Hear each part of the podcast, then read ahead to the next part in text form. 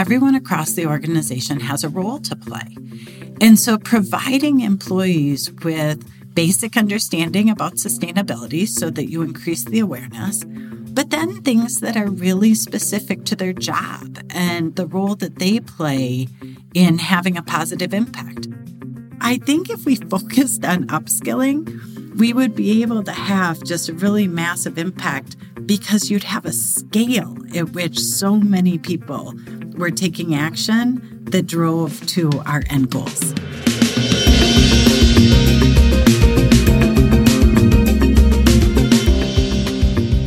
Traditional corporate practices got us to a life threatening climate and unjust society. Changing this trajectory needs bold solutions from diverse thinkers. Welcome to Impact Reimagined, the podcast that helps you discover and envision a future where humanity's greatest problems are solved. I am Dr. Noah Gaffney, Executive Director of the Rutgers Institute for Corporate Social Innovation, and your host.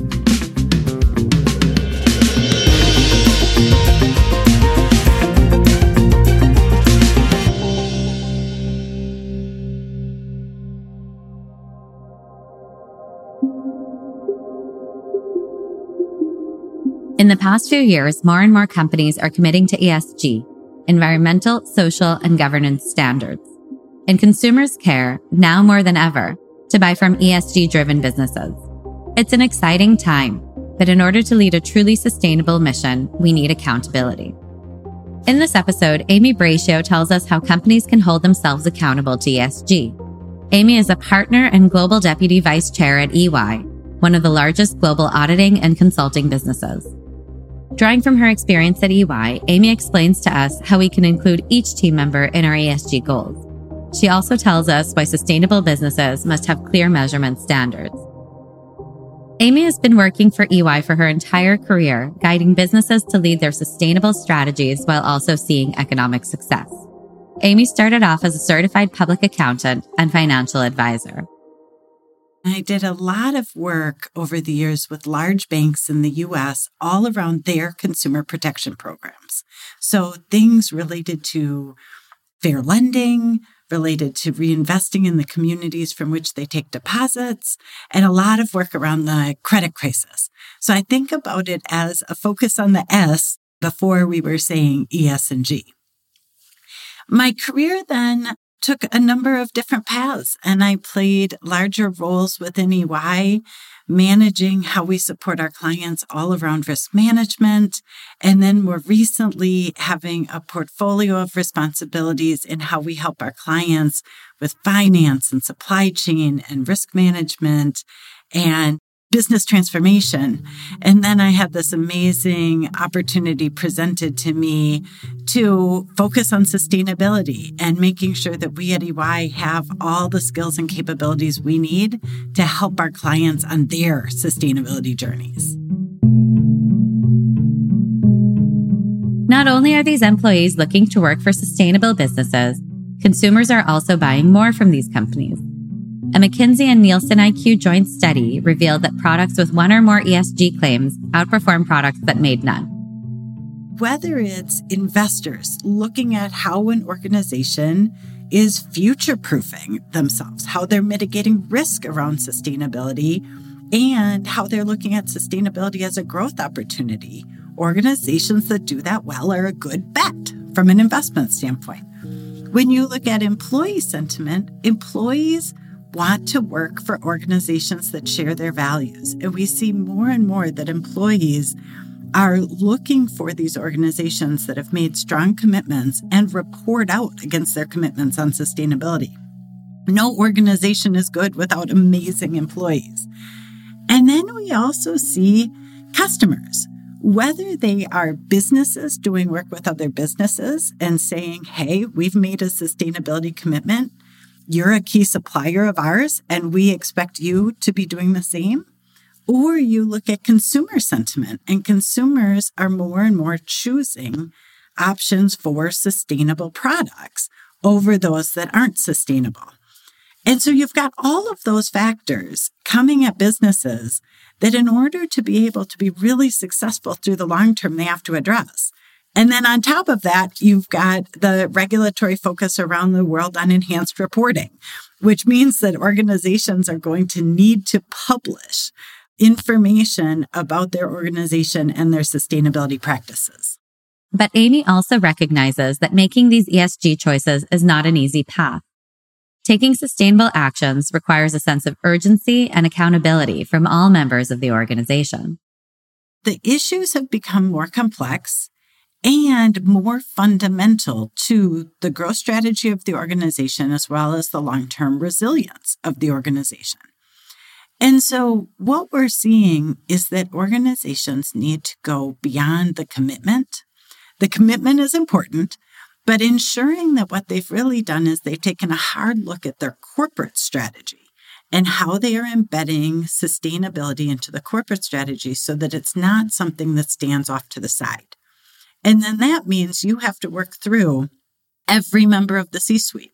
And every member of the C suite will have a role to play, whether it's someone in supply chain ensuring that they are procuring sustainable materials that go into the goods that are being manufactured or whether it's optimizing shipping so that you are reducing emissions associated with logistics or it's finance focused on reporting or it's talent and HR focused on incentives for sustainable actions whether it's IT and the CIO focused on having the right technology and data strategy it really does cut across the organization as a whole, but that has to be clear. And if everyone doesn't understand the role that they play in bringing to life the sustainability commitment for the organization, then it won't be delivered as they hope. And with uncertainty looming in the current economic climate, corporations tend to stick to their comfort zone rather than double down on ESG efforts. I do think we need to be realistic with the fact that, say, in consumer products, there is a dynamic between consumers purchasing the most sustainable product and the product that is the lowest in price. I mean, inflation has put heavy demands on families. And so, for organizations supplying those products, looking to do it in the most efficient and cost effective way will be helpful in continuing to move forward. But Amy points out that when businesses choose to make more sustainable decisions, they can actually save money too. One of the things that we are finding, and it is early days on some of the push with the intense momentum, but we're finding that when organizations are looking for ways to run their business more efficiently, they have positive outcomes from a sustainability standpoint. You know, so we see a lot of organizations taking a heavy look right now at what travel is needed versus what travel is not and reducing travel budgets. Well, a reduction in travel budgets reduces cost, but it also reduces emissions. We're seeing organizations use technology like process mining to identify opportunities for greater efficiencies in their operations in doing that, they may uncover that they're not shipping in a very efficient way, right? That they're not consolidating their shipping in a way that they reduce their logistics costs. Again, you do more consolidation, you reduce your cost of logistics, but you also reduce your carbon emissions. And so I do think it's important to look through that business optimization lens to again help make sure we don't have a pause. I think it is good business. And we're starting to see research support that with respect to expectations of employees, what consumers are buying, and results for an organization. And I think when you see the business community get on board and see a real market opportunity, is when you see change. As more organizations commit to sustainability, measuring their impact becomes crucial. Without a standard to measure ESG, it becomes easier for them to present inaccurate data. What it comes down for me is that stakeholders, whether it's your customers, your employees, your regulators, your communities, expect you to deliver on what you say you're going to do.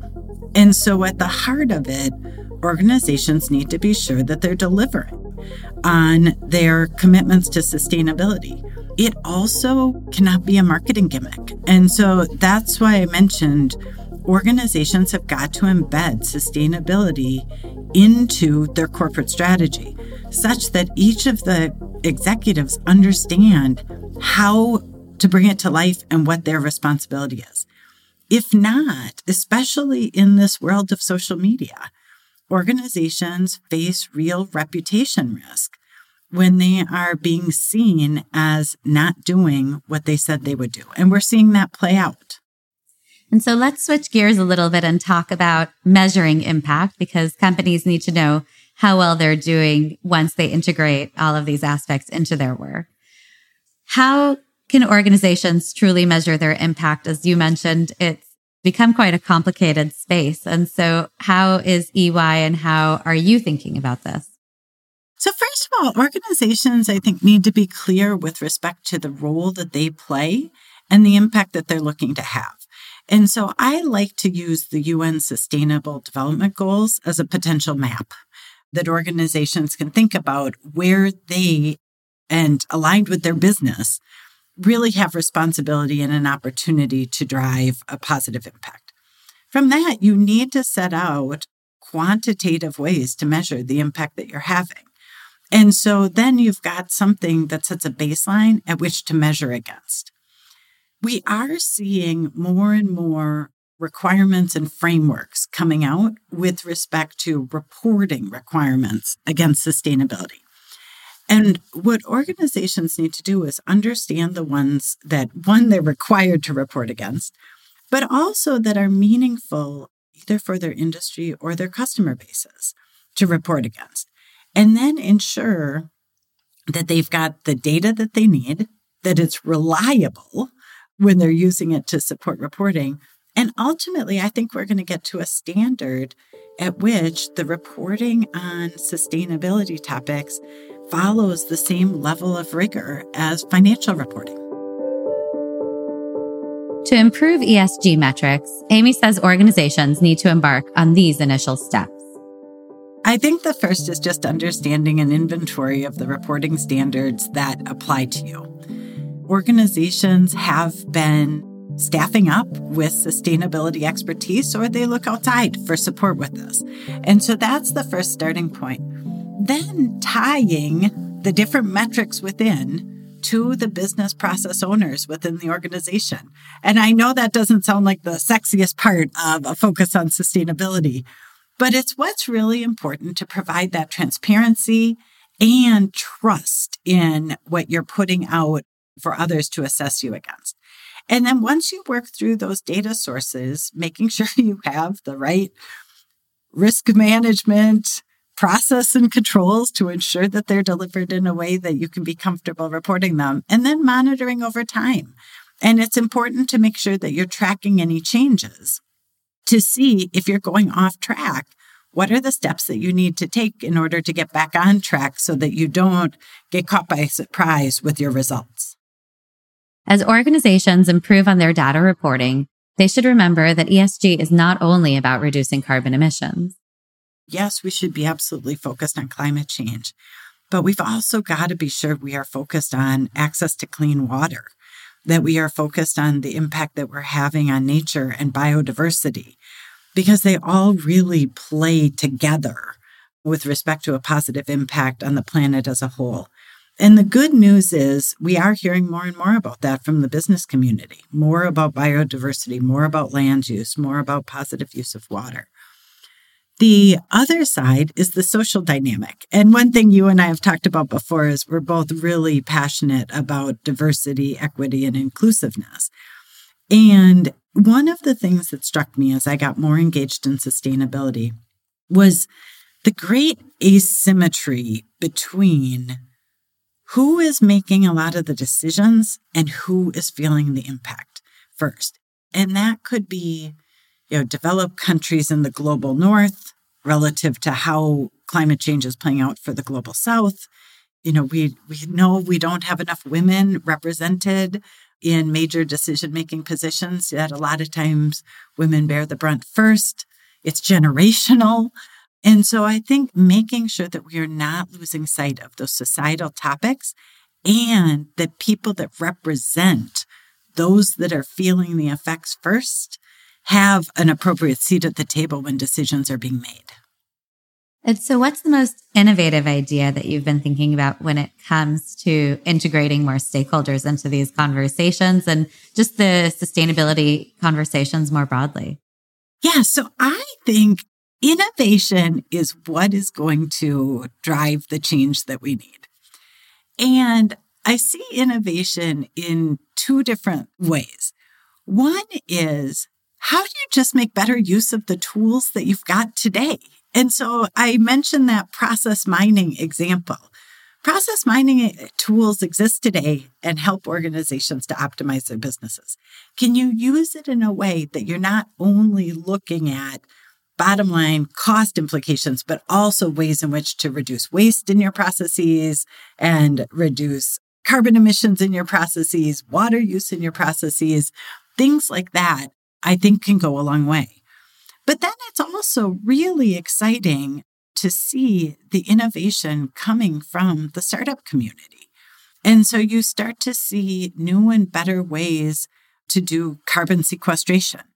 You start to see new and better ways to help people with technology that's coming out, but being used in different ways. But what's going to be critically important is that the larger organizations and the finance community help to ensure that we're taking those amazing ideas and helping them to scale in a way that they actually address the magnitude of the problem we face. And for these large companies to scale these sustainable solutions, we need to train more people who can help achieve their ESG goals. One, we find ourselves in a situation in which we do not have enough people with the skills required to tackle this challenge. And so we've got to make sure that we are working with our universities and even the schools that come before that to provide the education on the topics that we need to solve this problem. So, whether it's a focus on green tech or engineering or biodiversity, that we've got that scientific foundation and that people are being really encouraged to enter those careers and have a career path in front of them. But the other thing is within an organization, like I mentioned, everyone across the organization has a role to play. And so providing employees with basic understanding about sustainability so that you increase the awareness, but then things that are really specific to their job and the role that they play in having a positive impact. And so if you're someone whose job is in procurement and you're the one who's helping the organization make the decisions with respect to which vendors to go with, make sure that you're incorporating in questions related to the sustainability practices of those vendors. You could go through, you know, the whole organization and do that same exercise in finance. They need to understand more than financial reporting, but non-financial reporting. In talent, how do you drive incentive to change behavior with respect to reduction of waste and the roles that people in the organization play. And so I think if we focused on upskilling, we would be able to have just a really massive impact because you'd have a scale at which so many people were taking action that drove to our end goals. Like Amy said, each member of an organization must take responsibility for the sustainable business to succeed. While it starts with building a team of experts, Achieving ESG goals becomes a reality when we're transparent with data reporting.